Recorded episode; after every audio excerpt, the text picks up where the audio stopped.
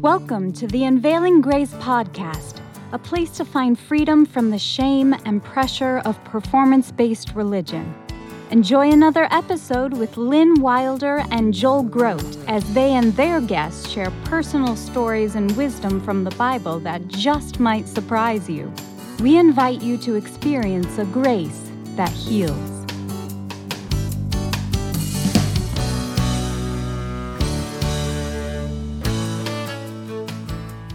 Hey, everybody. Welcome back to another Unveiling Grace podcast. So excited that you're with us. Hope you're having a great day, great week, great month, great year. I'm Joel Groat. And I'm Lynn Wilder. I am really, really excited about this one today, Joel. You probably know the last two weeks of my life have been totally turned upside down with the whole hurricane thing. My home was flooded. We just got home a day and a half ago, and yet I would not miss this opportunity for anything. I'm really excited to see what God will do with this. And I'm very grateful that Teresa was willing to do this. I've only heard parts of her story, and I'm really excited to hear the rest of it. Teresa Steed, welcome. She grew up in one of the polygamous groups in southern Utah and has had quite an experience um, being with Warren Jeffs' group. Welcome, Teresa. thank you. And thank you for having me on. Um, we're, we're delighted to have you. And so we're going to hear about her story. But first, I'm kind of interested, Joel, to hear about what it's like um, growing up. I think you said you grew up near Brian Head, right? Yes. So close to that, anyway. Um, so I was born into the FLDS, as Fundamentalist Latter day Saints. Um, polygamy actually goes back four generations on my dad's side, five on my mom's. We're all polygamous. So, so Long we were history there. Wow. born and bred in it, I guess you could say. Um, my mom actually has 12 kids. Um, there's actually, you know, you mentioned my sister, but actually there's my mom and several of my sisters that have chosen the biblical. I actually have quite a bit of family out of it now so. Wow that's incredible. wow so a broken generation broke broke the yep. chain right? Not that wow that's but it's great. so it's your heritage but no longer your religion. Yes and um, i don't know if you've heard very many people talk about breaking generational curses and i feel like i'm doing that for my kids so absolutely. so, um, so just tell us a little bit about your family situation growing up. Then.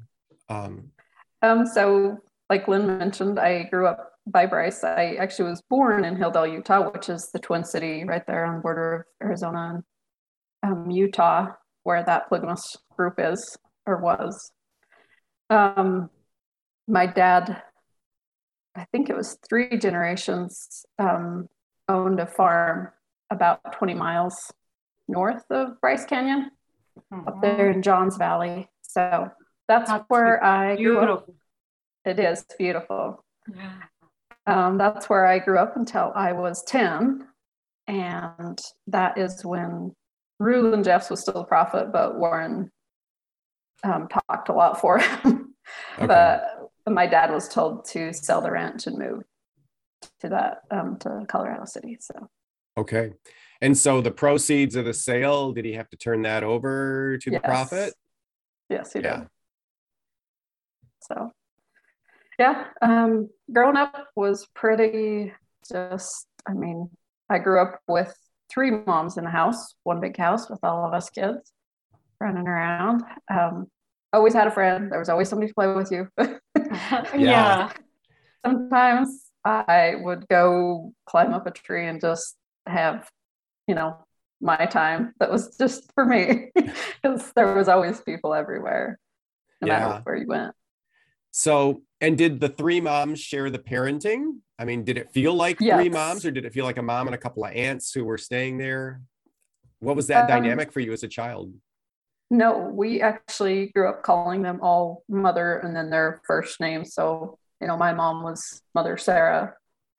Um, they shared the parenting. My mom taught school. um, one of my other moms, she did like all of the lunches, a lot of the meals, not just lunches, but a lot of the meals as well. Um, the big sisters, you started making breakfast pretty early on. You were pretty young. I started breakfast when I was 11. Okay. Um, and this for, is for about, everybody. Yes. So Yeah. for about 60 people when I started making breakfast. Wow. Wait, they- 60 people Yes. breakfast. Yes. I mean, that's worse than Thanksgiving for 25. I mean, and did you, I mean, was that like an everyday thing or did you like rotate? So when it was your turn, you did it. I probably at 11, then I actually was just a helper to someone. Um, I think I was in charge of doing breakfast on my own by 13 though. And yes, you just did it once a week, maybe sometimes twice, depending on if you ended on doing it Sunday, because we rotated six days a week and then Sunday was kind of a whole different schedule. Yeah. Okay. Uh, So you had moved to Hildale by then, and so we're all 60 of you in the same home complex. Um, no, so um, and it may have been less than 60. Maybe it seemed like 60. I don't know. I haven't felt counted like that. that. sure it did. Um, so I had lots of older sisters get married. Um, by that time, dad had three other wives by the time that we moved. Um, so it was a big group of us that moved from like a 10 bedroom, four, five, four and a half bathroom house. We moved into a six, seven, seven bedroom and four bathrooms. So we Wow. were So very more people and you downsized. Wow. We downsized um, when we moved. One of the things that was, you know, to happen was that dad was to get a add-on to his house, so an addition to his house. So they started that as soon as we moved, but we did live all together in that small house while they built that. So, can you explain the religious reasons for folks who are not familiar with FLDS um, for people living like that? Um, I'll try. Um, Okay. I just know there's a lot of curiosity, right? yes. Um, so we were taught that um, polygamy was the only way, you know, being a plural wife or a man having more than one wife was the only way into heaven and into the celestial kingdom, is what it was called. Um, the way I understood it is that a man could get into heaven, but he could not go to the highest degree in heaven without having more than one wife. So- Well, and that's right out of Doctrine and Covenants Yes. 1 and 2, which is still in mainstream Mormon scripture. Yeah. yes. Yeah. In fact, that's what we talked about in our last podcast episode. We covered um, 132 and that whole justification uh, for polygamy. So then, if a man decides to not practice polygamy, it's not that he's denied eternal life, but he doesn't make it to the highest level. Now, if a woman decides she doesn't want to be a plural wife, does the same thing hold true for her then? She also, there'd be no way that she could make it to the highest level of heaven. That was my understanding growing up. At least that was kind of the way that I understood it, the way that it was taught. Um, is that yeah, a woman couldn't choose monogamy either. Right. So, So, what were the rewards of living the new and everlasting covenant or the principle, right, which would get you to the highest rung of the celestial kingdom? What were the rewards in the next life? So I think you talk about this, um, the eternal family. You know, you you get to stay together as a family forever. Um, you um, have spirit children. I don't know if that's in mainstream Mormonism, but you got to have spirit children and create and build. So a man became a god. He create could create and build worlds of his own and um, have children with many wives to put on those earths. That was the yeah, I think that answered your question. yes, and that is mainstream Mormon doctrine as well. At least it was when I was in the church, that those were our expectations for reaching the highest rung of the celestial kingdom. We had to go to the temple, though, in order to kind of learn all of the secrets in order to get there and to get that sealing marriage done. Is that true in the FLDS faith as well? Um, so I'll try to get some of this right because I, I don't exactly know, but when they branched off from the mainstream Mormon, obviously they didn't have a temple.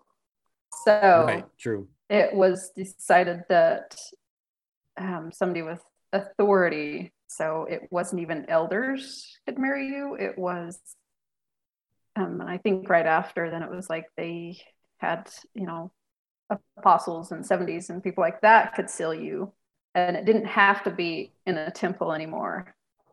That god would still you know acknowledge that it was you know that it had happened and that it didn't have to be in a temple is what i understood the way that i understood it and the way sure. we so taught. the focus the focus becomes more the actual act of celebrating and living plural marriage um, one man, multiple wives, that becomes really the key component. And then, so it, it doesn't need like a bunch of secret ceremonies. It doesn't need a bunch of um, extra baptisms. It's just no, you live the principle.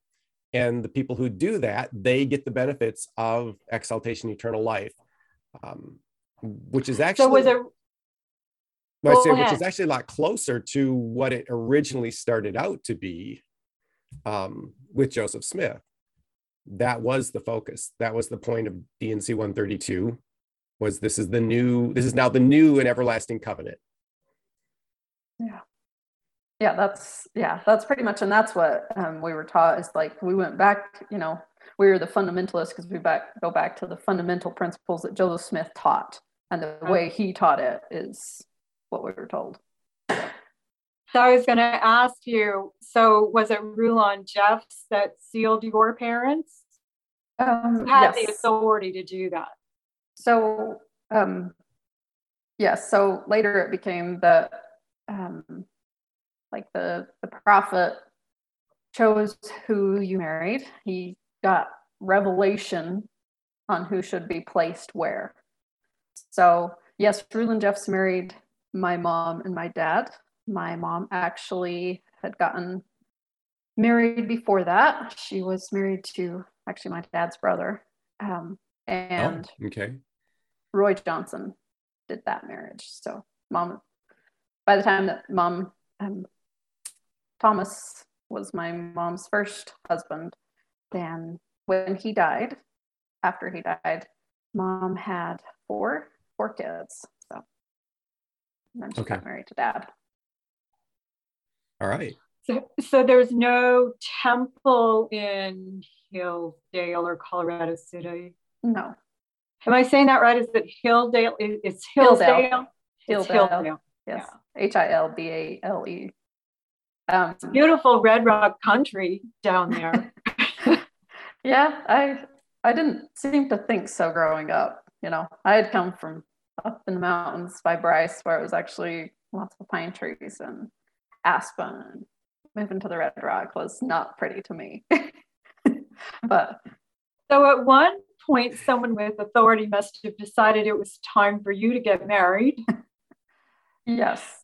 Um, I was going to say, so, I was going to ask, like, at what age typically did that start happening? At what age did somebody with authority start stepping in and saying, "Okay, time to uh, time to get married"? Um, so like for some of my oldest sisters, then um, they would get turned into the prophet. I don't know if you've heard or read any of the other FLDS stories that are out there, but um, basically a, a, father would say, okay, I feel like my daughter's old enough, or even the daughter would ask sometimes, you know, I feel like I'm ready to get married. Can you turn me in so that he can, you know, get revelation for me to who I should marry? Um, after Rulon Jeffs died, see, Warren had been talking for his father for a while. Um, I don't know how many years. But when he took over, even I think it was right before he took over. Um, my daughter, my mom's second daughter, was 16, and the marriage was kind of interesting. Like the rest of us family didn't go to it. We didn't know they were getting married. It was oh, kind wow. of all secret. Okay. And it wasn't until after she was married, got married to Warren Jeffs, um, that we knew who she married. Like we all kind of figured that she was getting married, but it wasn't announced to us until after. From there on out, you know, I think it was the next year that, or two years later, that Warren became the prophet. And that's a lot how the marriages were. They were just secret. Sometimes the parents were there, sometimes they weren't. Um, girls were getting married younger and younger, and it wasn't anymore that the father decided that they were old enough to or turned them in. It was just it, prophet it shows. Did change, yes. All right. So yes, and there wasn't um, anybody and there wasn't any saying no to the prophet. So if Warren Jeffs said, um, your 16 year old daughter, I've got a revelation. She needs to be my next wife. That was just it. There was no, no arguing, no disagreement. No, she really likes this person over here. It was just, okay, that's, it's, it's a done deal. Is that kind of how it worked? Was there ever any mm-hmm. pushback? I believe that there was pushback from some people. I don't know as far as okay. my dad what happened, but I, I will have to say this. Um, our salvation was dangled in front of us very much so. Uh, so you disagree with the prophet, you know, you're constantly being told. Like my whole growing up, then it was everything the prophet does and says is right. And so if you were to challenge the prophet, you were challenging God because everything that the prophet told us was revelation from God. So in that sense, I, I mean, I'm sure there might have been some pushback, but it was really just fed to us that he was is God among us, that we should, you know, listen to him as though he was God. Yeah. Did did you believe that growing up? Did you ever have any questions? Were there any hard experiences? Um, I can't say that I just questioned that. I mean, it was taught to me since I was very young that mm. the prophet you know, whatever the prophet does and says is right. And, you know, my dad taught us that, my mom taught us that. And, but they were also, you know, being told that too. And so them not wanting right. to lose their salvation, then, you know, because we would lose our salvation if we went against priesthood and the prophet, our salvation would be lost. And losing your salvation meant going to outer darkness? yes, I guess. I mean, it was that you could no longer go to heaven. You couldn't be a part of, you know, an eternal family. Any, yes, all yeah. of that. Yeah. Right. So, how old were you when did your parents turn you in, or did you make a decision, or? Um, so I'll start with this. I was 14 when I got married, but I'm gonna have to backtrack a little. Um, Warren Jeffs had started the like he started doing stuff like he wasn't even in Hildale, um, Colorado City. And I might as well just say it. Uh, we called it Short Creek because that's what it was originally named before the yes. border. Be- anyway, so mm-hmm. we refer to it as Short Creek a lot. Um, he wasn't even there anymore. Like he came here and there. He had actually stopped all of the meetings. We were no longer having church. Um, okay.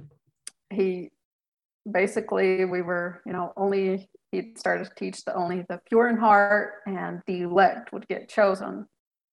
So, um, and the prophet, God would reveal to the prophet who was um, pure in heart and who, you know, really chose him over all of the worldly things, you know. Um, I think it was maybe around that time when he first started to like tell us what we couldn't wear, which is interesting because we already wore dresses. Um, right. Right. But he told us like it had to like no print on it, which is like it had to be all one color, plain colors. Um, I think he may have said something about the food around that time, like we were to not eat sugar and processed foods. So uh, 13, 14, may have been 14, when we started to actually try to cook with natural sweeteners, which was maple syrup and honey, um, things like that. So. Okay. So and I'll tell you, it's very no candy. difficult. There's no candy bars. There's no caramel corn. There's like, yeah. And I'll, I, I will tell you, it is very difficult to make good cookies with honey. oh yes. yeah, I was sure. going to ask, like, somebody has to grow and process the alternative, right? Which you you were probably growing your own food anyway, right? Uh, we grow our own vegetables and stuff like that. Um, fruits a lot of times. Then we would go to big farms around Utah and pick fruit, and people would bottle it up for the winter. I mean, we had a massive store storage room that was just full of bottled goods that would last us through the winter and we'd okay. start all over yeah. every fall. But anyway, as this was progressing, um, you know, Warren wasn't really there. Um, people started to go. My dad left, like he told us that he'd been called to go on a mission with the prophet. Wouldn't tell us where or anything like that. He went and we wouldn't see him for sometimes months. Um, during the time wow. he came back a couple different times, got married to a couple different ladies, then left again. so okay. Now, okay, so and- is this when is the prophet is Warren Jeffs now setting up headquarters elsewhere? Is this when he's like um, making the transition to Texas? Yes. So okay. that is what was happening, yeah. even though like. But you didn't know that at the time. Yeah. So with no um, outside world connection, we didn't like. I didn't watch TV growing up, and I say that like we didn't watch movies even. Okay. Um, so not just TV, so, you didn't even have like a DVD player to. Um, um, so we watched home videos, so videos of ourselves or as kids, or um, okay, programs or plays that people in the church had done. You know, that is what we watched. It was not um, Disney. It wasn't, you know, any of those things. Nothing produced by the world. Nothing. Yeah. So okay. Um, so we didn't really know what was going on, but anyway, after a while, then um, like some dad took two of the moms and some of the kids and they left. And then one night, my mom and a bunch of the, it was actually all the kids under eight and two of the moms, one of them was mine, left. Um, and we didn't know where they were going. You know, it was an emotional time for us, but it was all you know part of god's work and you know this is just a, a wonderful thing. We should you know the prophets choosing the people who are pure and clean and the elect and you just need to pray and yearn to be one of those so that wow. he can call you. So so little by little people are just leaving your area your compound. Yes. um, we've got about a minute and a half to two minutes for this episode. So lynn where do you want her to wrap this up and move to for our next one? Because we're barely into the story. So there's definitely going to be a part two here. Oh, I figured this one would take a while just because of my interest in all this. This actually kind of intersects with my leaving Mormonism. Um, so tell me about what year that would have been, and we'll tie up there and then we'll start. Um, so my mom left Christmas um, Christmas Day 2005. And we did not celebrate Christmas, by the way. We were okay. raised not celebrating any um, holidays. But that's when my mom left. Um, uh, it was February, February 2006. Then the rest of the family, whoever was left, actually got called to go, and it was to a house in hiding in Colorado. So there was like this, it wasn't talked about, but it was kind of a transition. Like if you weren't quite qualified enough to go to Texas, to Zion, then you could go into these houses of hiding. Like the prophet would decide if you were good enough to go there first. You know, some people got called directly to Texas. Anyway, so 2006, then that's when the rest of the family moved there. Um, And Oh, you were how old at this point? I'm 14. Okay, you're just Um, 14 years old. Yes. Okay, and we haven't gotten you married yet, or we?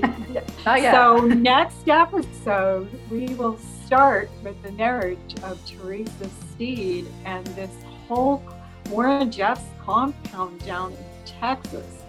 Um, and much of this happened about the same time I left the Mormon church. So we will talk about that next time. Teresa, thank you so much for sharing your heart. I know that we have a lot of Christians that listen, and I'm sure they're just, their minds are blown when they're hearing this. Many Christians aren't even aware that polygamy exists in the United States, Yeah. and certainly they don't know to connect it to Mormonism and all of that. So we will talk further in the next episode. Thank you so much for sharing with us today. You are so welcome. Thank you. Oh, grace and peace, Joel.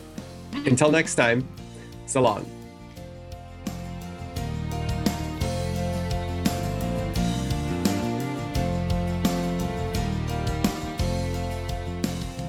Thanks so much for listening to the Unveiling Grace podcast. You can find show notes and leave us your comments and questions at unveilinggracepodcast.com. We would love to hear how the podcast has helped you. We are so grateful for you, our listeners, and the donations that keep us on the air. To say thank you, we are offering a free gift with a donation of any amount. Just go to unveilinggracepodcast.com and click on the free gift button to get yours. Thanks for joining us on the Unveiling Grace podcast, where you can experience a grace that heals.